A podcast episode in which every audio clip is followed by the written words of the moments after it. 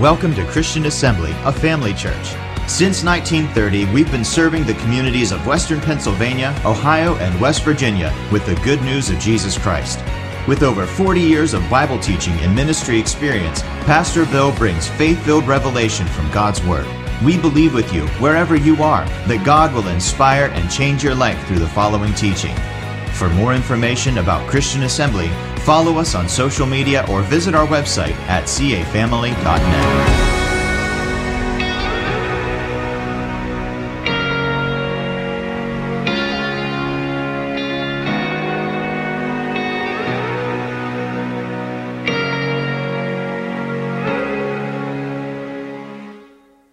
his holy written word. This morning we're talking about who the Son sets free. Who the Son sets free is free indeed. Our text is John's Gospel, chapter 8, beginning at verse 31. These are the words of our Lord. Then said Jesus to the doubters,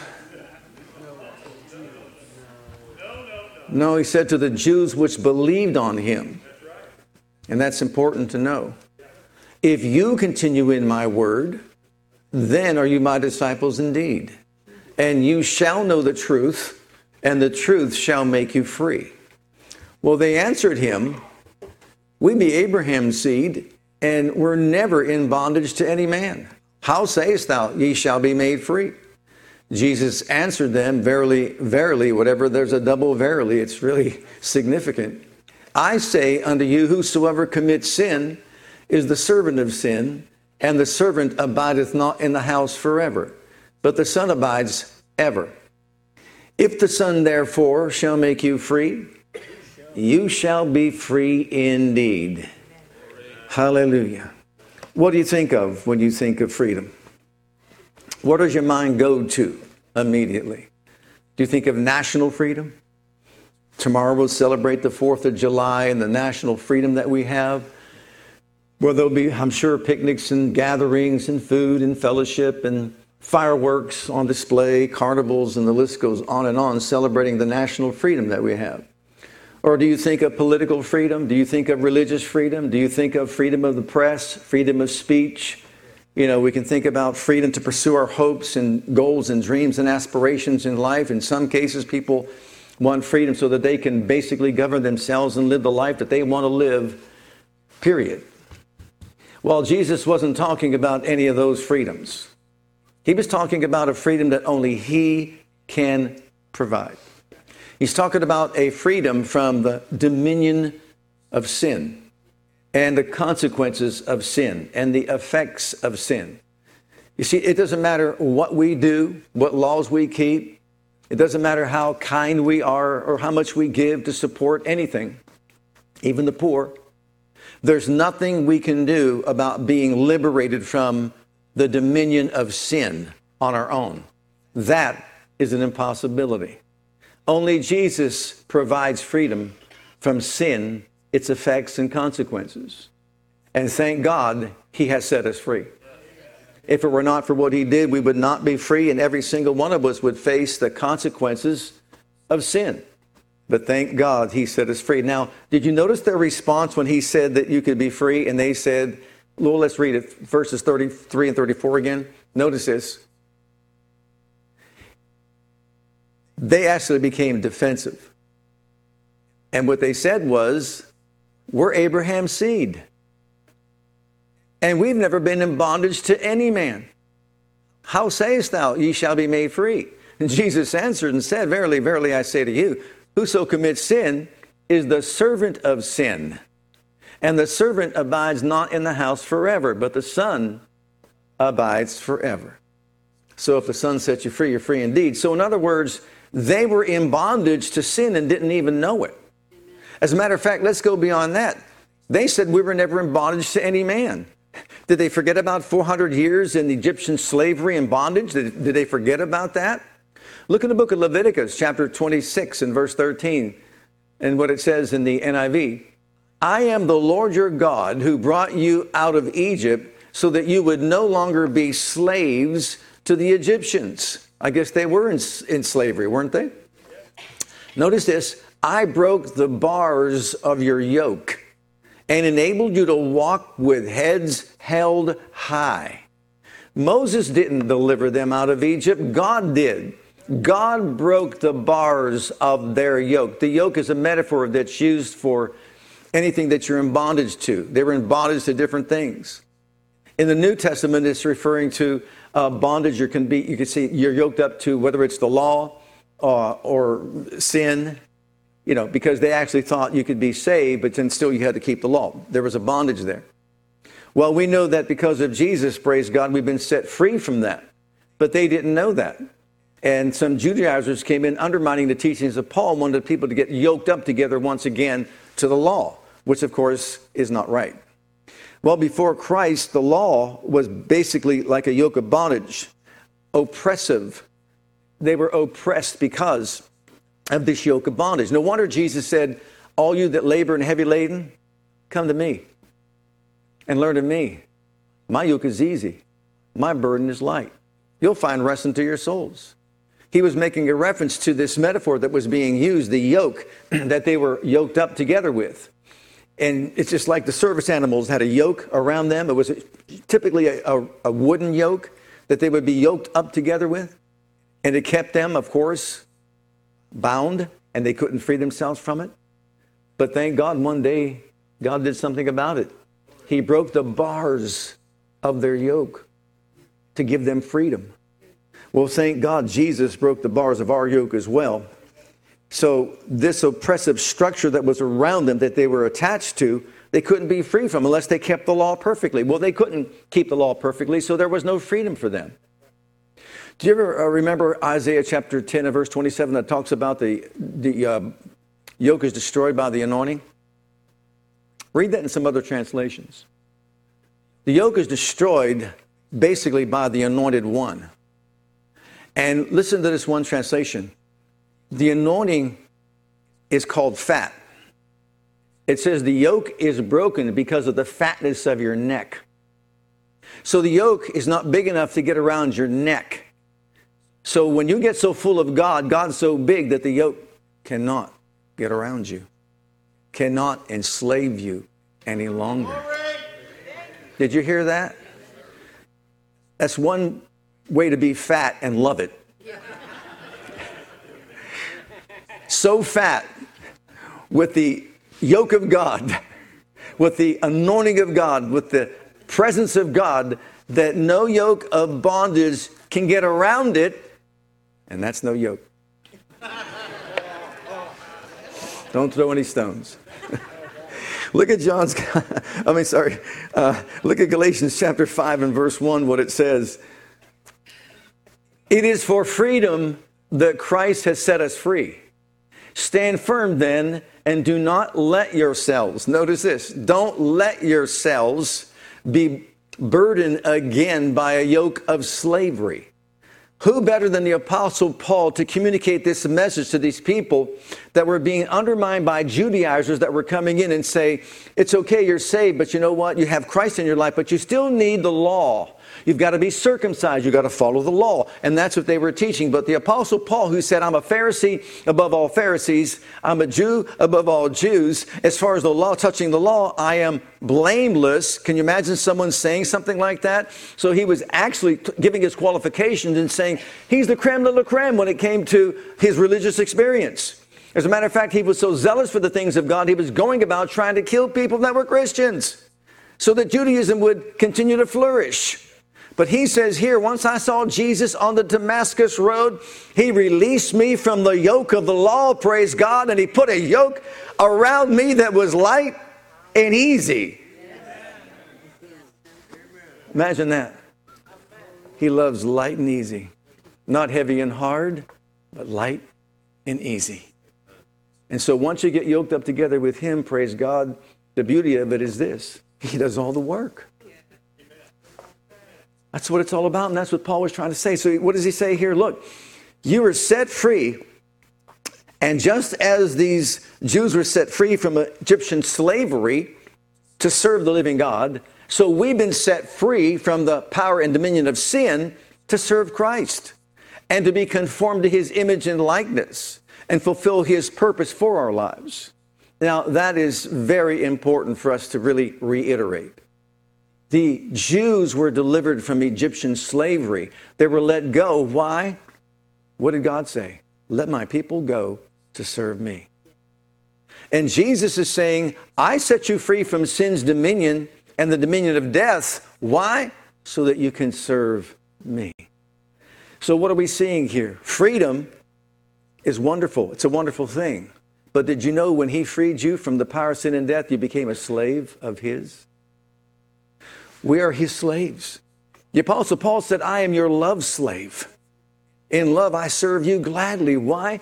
Because as long as I was yoked up together with this law and this sin and death and bondage, I would have spent my eternity in the lake of fire. But you released me. You broke the bars of my yoke and you released me from it. And now I'm not out here as a separate entity living my life for myself the way I want to live my life. I'm not a law unto myself. I'm yoking up together with you.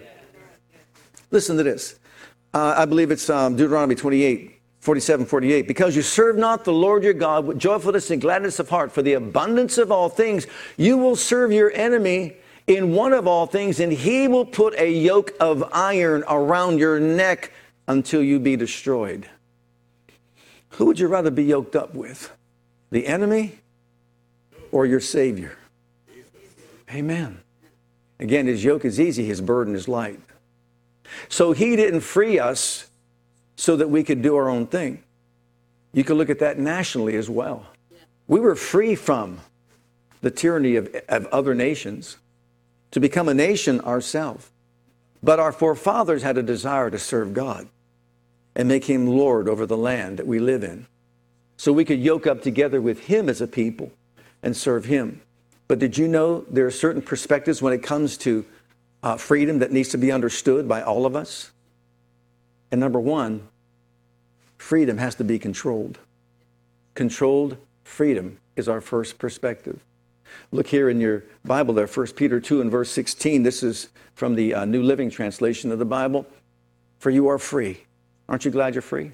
Say it with me I'm free. I'm free. But notice, yet you are God's slaves. I'm free, but I'm a slave. God's slave. So don't use your freedom as an excuse to do evil. So I'm free, you're free, but we're free to serve Him, not to serve ourselves, not to serve sin, not to serve the world, but to serve the living God. See, uncontrolled freedom is called anarchy. There's no governing force, there's no governing powers, there's no figure of authority I'm just going to be free, really, to serve myself the way I want to live myself. Think about that. That's anarchy. Well, that's not a good thing. In the book of uh, Judges, you can see this clearly. Look at what it says in verse chapter 21 verse 25. In those days there was no king or no authority or no governing power in Israel. Every man did that which was right in his own eyes. Wow. They lived the way they wanted to live. They did what they wanted to do. There were no rules, no laws, no regulations, nothing of that nature. They just did what they wanted to do. That's anarchy. No governing authority or power whatsoever. They should have been under the authority of God, but then, of course, they cried out for a king, and we know the story there. But this is called uncontrolled freedom. You see, controlled freedom, true freedom is controlled freedom. And controlled freedom is this in this country, you have freedom to drive an automobile, do you not? I can see how enthusiastic you are about that. Probably the gas prices got to you this morning, right? You are free to drive an automobile, right? Absolutely. But you're not free to drive it without a license. You're not free to drive it without insurance. You're not free to drive it on the wrong side of the road. Hmm? Right? And if you're like my grandmother, bless her soul, rest her soul, who in her big old I forget what year it was, but it was one of those old Oldsmobile 88s. Could have been a 98. Those real big one made of steel and all that. When she got to the place to where it wasn't just on the road, she drove up the curb on the grass, knocked over the signs, and then we would get calls and say, I think your family member hit another car and took off. It's when you don't even know you hit a car or a sign or whatever, And so finally, we had to get with the police and just say, okay, we're taking her keys away. See, she had freedom, but she abused the freedom, not intentionally. She was getting to the place that you got to just take the keys away. See what I'm talking about? What's the point? Freedom is controlled. Controlled freedom means I have a right, I have the freedom to drive an automobile, but I've got to be within the boundaries of the law. And then what about I have the right, for example, the freedom of public assembly? I do, but not the right to destroy other people's property in the process of my protest if I want to protest something. Can you say amen to that? Amen. Absolutely. So freedom, in other words, has to be controlled. Look in the book of Galatians. Controlled freedom is what true freedom is. It is absolutely clear that God has called you to a free life. Just make sure that you don't use this freedom as an excuse to do whatever you want to do and destroy your freedom. Rather, use your freedom to serve one another in love. That's how freedom grows. For everything we know about God's word is summed up in a singular sentence love others as you love yourself. That's an act of true freedom. If you bite and ravage each other, watch out. In no time at all, you'll be annihilating each other, and where will your precious freedom be then? My counsel is this live freely, animated, and motivated by God's Spirit, then you won't feed the compulsion of selfishness. There is a root of sinful self interest in us that is at odds with the free spirit, just as the free spirit is incompatible with selfishness. These ways of life are antithetical, so that you cannot live at times one way and at times another way according to how you feel on any given day. Why don't you choose to be led by the Spirit and so escape the erratic compulsions of a law dominated existence? So, once again, what he's addressing is the fact that, yeah, we're free now as far as he's concerned, but as far as they were concerned, you're free, but you still need the law. You've got to get circumcised, you've got to obey the law of Moses, etc., etc. So, to them, it was Jesus plus something. Well, we know that's not the truth. Praise God. Controlled freedom is important. It's true freedom. We've been set free, but we've been set free to serve another, to become a slave for Christ and honor his ways, his laws, and so on and so forth. But then, secondly, it is also conditional freedom. Look in the book of Galatians, chapter 5, and verse 2, 2 through 6. This is from the NIV. Mark my words, I, Paul, tell you that if you let yourselves be circumcised, Christ will be of no value to you at all. Again, I declare to every man who lets himself be circumcised that he is obligated to obey the whole law. You who are trying to be justified by the law have been alienated from Christ. You have fallen away from grace.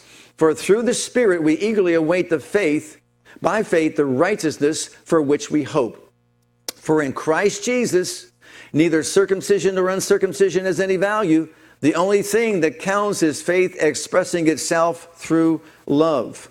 In other words, what Paul's trying to communicate to them look, salvation is about Jesus, simply Jesus, and nothing added to that. How many of you, in, how many like Tropicana orange juice? How many like Simply Orange? Simply Orange. I, we got more of a Tropicana crowd with us today. Simply Orange. What does the, the name of it express? Pure orange, right? Nothing else. Well, it's not true. Because while we were on vacation in Myrtle Beach, we went to a, a breakfast restaurant and they brought us a glass of orange juice. That was simply orange. It was like putting a straw in an orange and drinking it. It was that pure.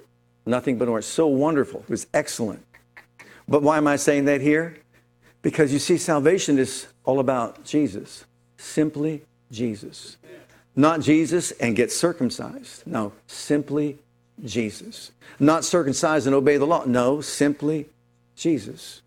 Did he get saved? No, you got to have good works. No, no, no. You'll have your good works, but you can't get saved by good works. So salvation comes by Jesus, simply Jesus. See, it's not trying, it's simply trusting Jesus. It's not through guilt, it's grace provided by Jesus.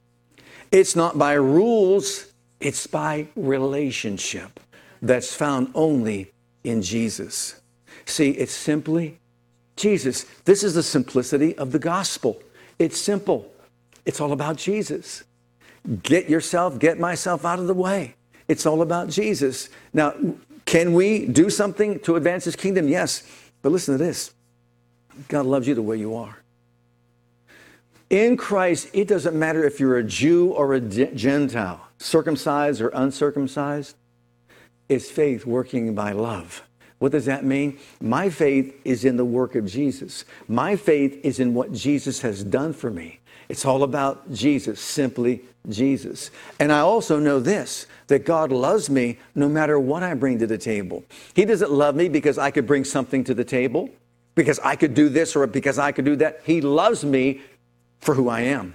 He loves you for who you are. And whatever it is you could bring to the table to advance his kingdom is a wonderful thing, but that's not why he loves you.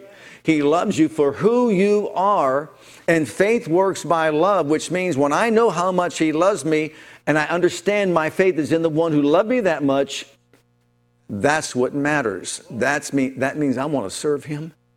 I want to be a slave slave for him. I want to do what he wants me to do, live the way he wants me to live. It's conditional, but it's conditioned on Jesus. It's based on what he's done, not based on what I've done. And so thank God I'm free because he set me free. I'm free because he's made me free. It's all because of him. And it's simply Jesus, nothing added. Andrew and I, I'm going to tell on us. There's these games we have that we play in our driveway.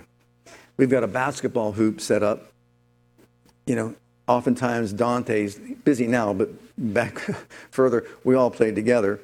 But um, some of these games, you know, like two bounce. Some of you people know what two bounce is. Some of you not like looking like looking at a old cow looking at a new gate. Like what's two bounce? Uh, we would play pig, you know, stuff like that. So we came up with these games that we have, and we play these games often. But we also came up with our own rules. Andrew and I made up our own rule. If you shoot the ball at the basket and you hit the backboard and it bounces and hits the driveway and bounces on the driveway and makes its way into the container of the uh, recyclables, it still counts. And you don't get two points, you get three. Because that's a long shot for that to ever happen. And since we made up that rule, it's only happened one time. I made a shot and it hit the thing and bounced off the rim and just went bouncing. Andrew said, Don't touch it. And I watched it, but two, two, right into You get three points for that. We told Dante, he goes, he shakes his head. You guys and your rules. we have our own rules. but you see, getting back to Jesus, it's not by rule, it's relationship. I believe the Lord wants to break some yokes of bondage this morning, some bars that hold people captive this morning. When we understand that it's not by following all these rules, circumcision, keeping the law, and, and, and all that, it's all about a relationship. It's all about knowing how much God loves me.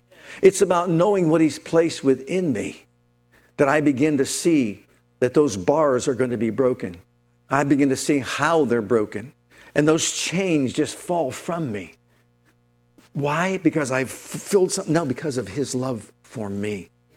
And all I do is submit myself simply to Jesus. If He said I'm free, I'm free. Can you say amen? amen? Look at verses 7 and 8. It's not about what I can bring to the table, it's what He brought to the table that counts. You did run well. He's speaking to these uh, people at Galatia.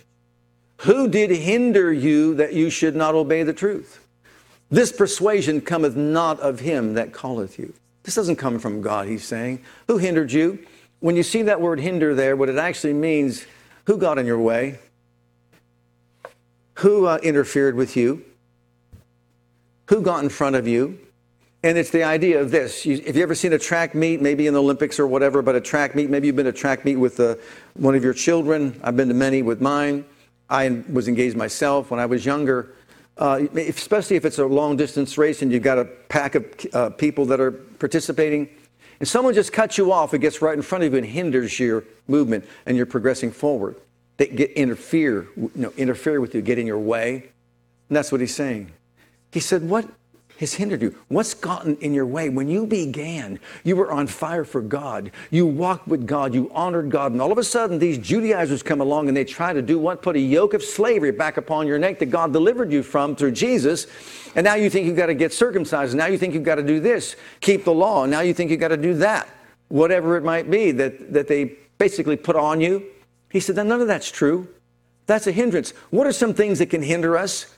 Would be a misunderstanding of the gospel message and what it's truly all about. If we don't have the right message, then we're going to think wrong and it's going to hinder us from growing in our grace. When I first came to Christ and I went to church, I was under such guilt and condemnation. It's not about guilt, it's about grace. Because the preacher, all he talked about was my shortcomings, my faults, my failures, my inadequacies, my inabilities. And you know what? I started to believe in them. But all of a sudden, I was awakened once again because I didn't learn that from the very beginning. I believe it was all about Jesus and what he did for me, not what I can do, not my strength. Listen, I am what I am because of him. By the grace of God, we all are who we are and what we have. Because of him, we have what we have, know what we know, can do what we can do, and we are who we are. It's only because of Jesus, not because of us. And so I had to recognize that once again and get rid, rid of the guilt and the condemnation I was well aware of my shortcomings. Are you well aware of yours? I was well aware of my faults, my failures, my inadequacies, and all that. And I want a solution to it. You know what the solution is? At one time, you think, well, I'll just go somewhere, someone will pray for me, and I'll get liberated from that. And that can happen. But you won't stay liberated by that. You can't live your life from service to service, from uh, meeting to meeting, from prayer meeting, from and that sort of thing. You got to get to a place that you, really recognize this. The Son set me free, and I am free indeed. If he calls me free, I'm calling myself free. And that thing that tries to interfere with us, we stand to, before it like a mountain. We look at it face to face and we start declaring, You have got to move. You can't stay dominating my life any longer. As far as I'm concerned, the Son has set me free. I am free indeed. Which brings us to our last perspective it's constructive freedom. So freedom is conditional. Freedom is also controlled freedom but it's also constructive. And let's get back to John 8 31 and 32 and look at what it says. Then said Jesus to the Jews which believed on him, If you continue in my word, look at this, then are you my disciples indeed, and you shall know the truth, and the truth shall make you free. So, what truth do we need to know? The truth about ourselves. Those Jews he was talking to said, I don't have any problem. Nothing wrong with me. I've never been in bondage. We're not in bondage to anybody. We're Abraham's seed. Almost a type of arrogance and pride because of, because of their heritage. But Jesus pointed out look, anyone who sins is a slave to sin, and you can't even recognize the fact that you need deliverance from this bondage called sin and death. And so, thank God, each and every one of us has sinned in our lives. Can you say yes to that? Absolutely. We've all done wrong and we've all missed the mark. So, in other words, I need to be transparent before God and just say, look, I know I've sinned before. I know I can have a problem with guilt, with pride. I know I can have a problem with, and you can name the things that, you know, in your life that you can see. You know, maybe I'm narcissistic. I don't know. You could look at look things. You could look at yourself, and basically, when the Scripture says you, we're supposed to do what, we're supposed to take inventory in our own lives, examine our own hearts and selves before God, and say, "God, showing me anything that needs to be dealt with in my life." So whether it's let's say lust, or whether it's greed, or jealousy, or insecurity, or low self-esteem, or whether it's maybe the way I look, my appearance. You know, some people are really in bondage to their appearance. Could be in bondage. I don't like the way my nose is or I don't like the way my ears set. You've been fearfully and wonderfully made. Yeah, but look at me. Stop looking in the mirror. Look in the mirror of God's Word and find out what He says about you. You look so good, it's unthinkable. You are a masterpiece designed by the living God who created you and made you. See, we could get hung up and get hindered by these little things because we don't think, you know, we look good enough or whatever. But you know what? The truth about ourselves is look, if we all we look at our outward man, we're going to see some faults, some failures, shortcomings, inadequacies, and so on and so forth. And we all can say amen to that, right? But you see, the truth that liberates, delivers, and sets free is this truth that says, I'm not a body, I am a spirit. And if you ever saw my spirit, oh my, my, my, my, my, what a masterpiece you would be looking at. Because you see, I was shaped and formed by the blood of Jesus Christ, who took me and took my unrecreated spirit and recreated my spirit and made me a new creature. All things have passed away and all things have become brand new and all things are of God. I am His work of outstanding artistry, skill, and workmanship. And so when you see me for who I am in the spirit, I look really good. You look really good if I'm just looking at bodies out there, there's all kind of differences. But if I looked at your spirit, oh my goodness, I would be blinded up here. You're so aglow because you've been washed in the blood of the Lamb. Now, the truth is this truth is found in the Word of God. True freedom comes from the Word of God. Ye shall know the truth if you continue in His Word, and the truth you know shall make you free. So here's the point. Let's just say that I'm having an issue with fear and fear is dominating my life. I need to get a hold of the truth to liberate me from that fear. And that's born out of a relationship with God. Well, how am I going to establish that? I know that God loves me. I have faith in his abilities. I have faith in what he did in recreating my spirit. But now I'm going to explore the word of God a little bit further and find out in 2 Timothy chapter 1 verse 7 what it says here. For God has not given me the spirit of fear, but of power, love, and a sound mind. Okay, I can educate my mind with that and say that, but you know what? Jesus said, You shall know the truth, and the truth shall make you free. The word know in the Greek is ginosko, and what it means is knowledge that perfectly unites the subject with the object, the two coming together. It's not just here intellectual knowledge, it's experienced reality. You've heard me say it before. It's like electricity. You can be a scholar when it comes to electricity. You can go to school and learn as much as you can about electricity. You get all this head knowledge up there, but you know what? That's not what he's talking about. He's talking about touch it and let your hair stand on end, and now you know electricity. You've experienced it.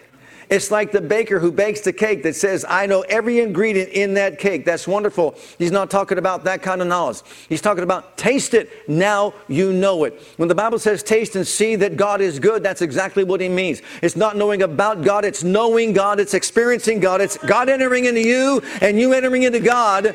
And so when I take that verse of scripture and I do what my duty is, I look at that scripture and I just say, okay, God's not giving me the spirit of fear, but a power, love, and of sound mind. But fear is all around around me, fear it seems to be dominating. I'm bound with this yoke of bondage to fear.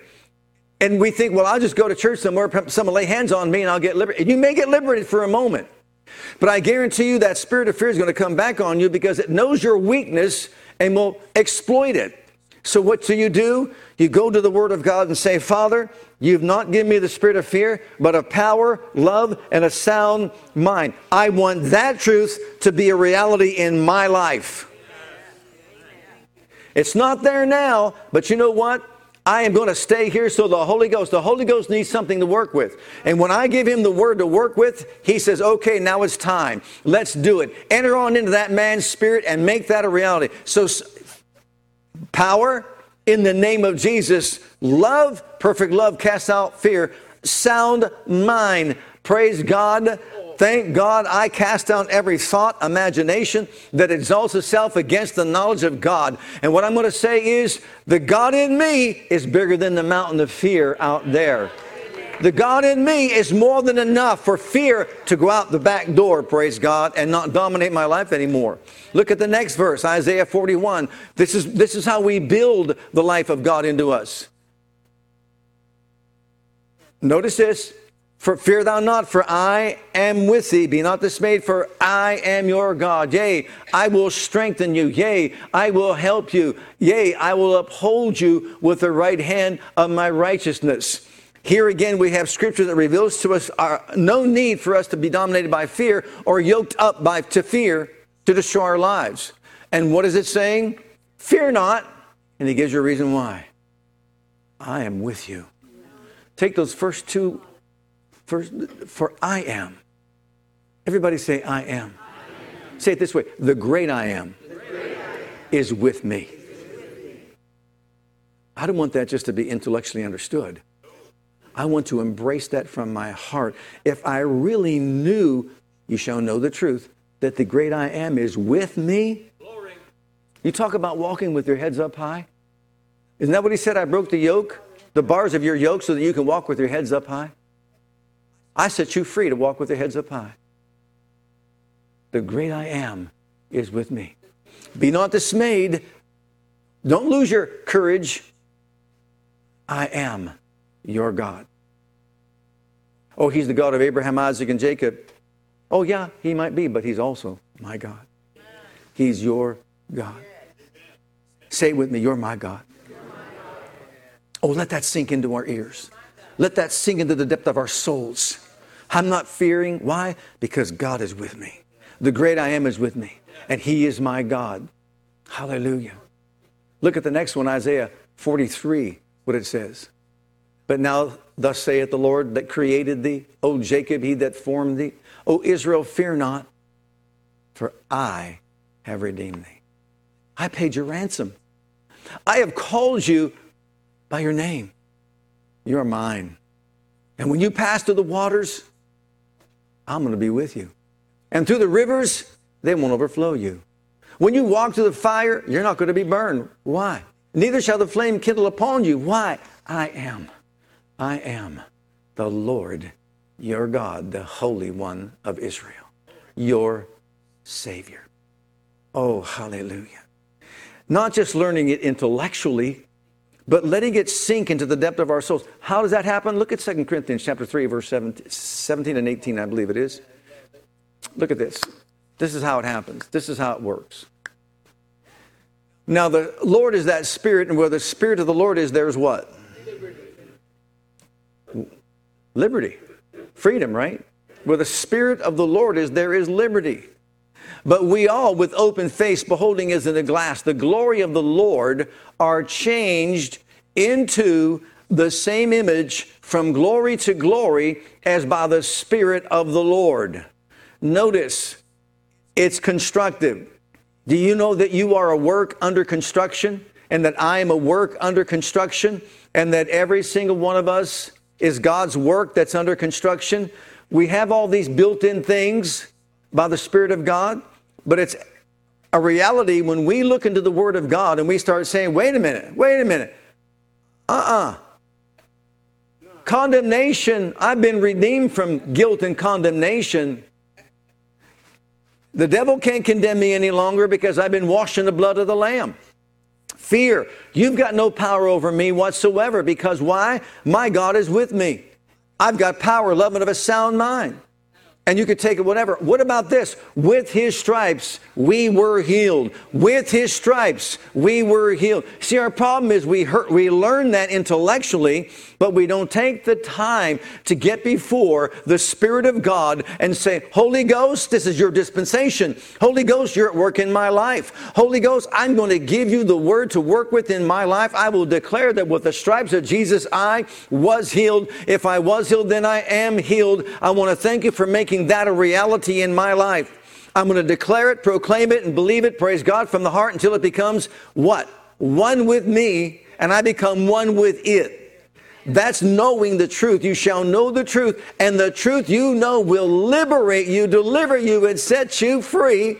Hallelujah. That's that's what he's talking. That's the ministry of the Holy Ghost in the earth, in our lives. So for freedom, Christ has set us free. For that freedom to become a reality, praise God, to become a reality, we've got to take the word and sow it into our lives. Now, let's close with this verse in Luke 13, because I believe it should speak to every one of our hearts here today. And ought not this woman, being a daughter of Abraham, whom Satan bound, lo, these 18 years, be loosed from the bond on the Sabbath day? He was responding to the Jews that came to him and said, You can't heal on the Sabbath day. That's against the Mosaic law. Jesus said, You hypocrites. Don't you feed your livestock when they're thirsty on the Sabbath day? Don't you go get your little lamb that falls into a ditch to, to pre- pre- preserve its life when it goes into it on the Sabbath day? Yeah, then ought not this woman who the devils had bound all these years be loose from that bond on the Sabbath day just because it's the Sabbath day? You exalt the Sabbath day above a woman's life? Jesus said that's hypocritical. That's wrong. Thank God, if that woman ought to be free, then we ought to be free as well. Because who the Son sets free is free indeed. He's went, he's already gone out. He's found every single lamb that's been astray, and praise God, he's brought us back home. He's delivered us, he set us free, he set us on high. And who the Son sets free is free indeed. Hallelujah. Praise God. Hallelujah. Are you free indeed? You see how we have to cooperate with God? Oh, thank God. My body's telling me, ouch, ooh, and all this. And Jesus said, I set you free. Come on. I was picking up 40 pounds of, of uh, mulch, 40, 45, 43, something like that. I found out I have a back. I did. It started talking to me. Mm-hmm. Said, slow down. A pain here, a pain there, right? So the body says one thing, but the word says another. So you know what? Let's all stand and say what the word says.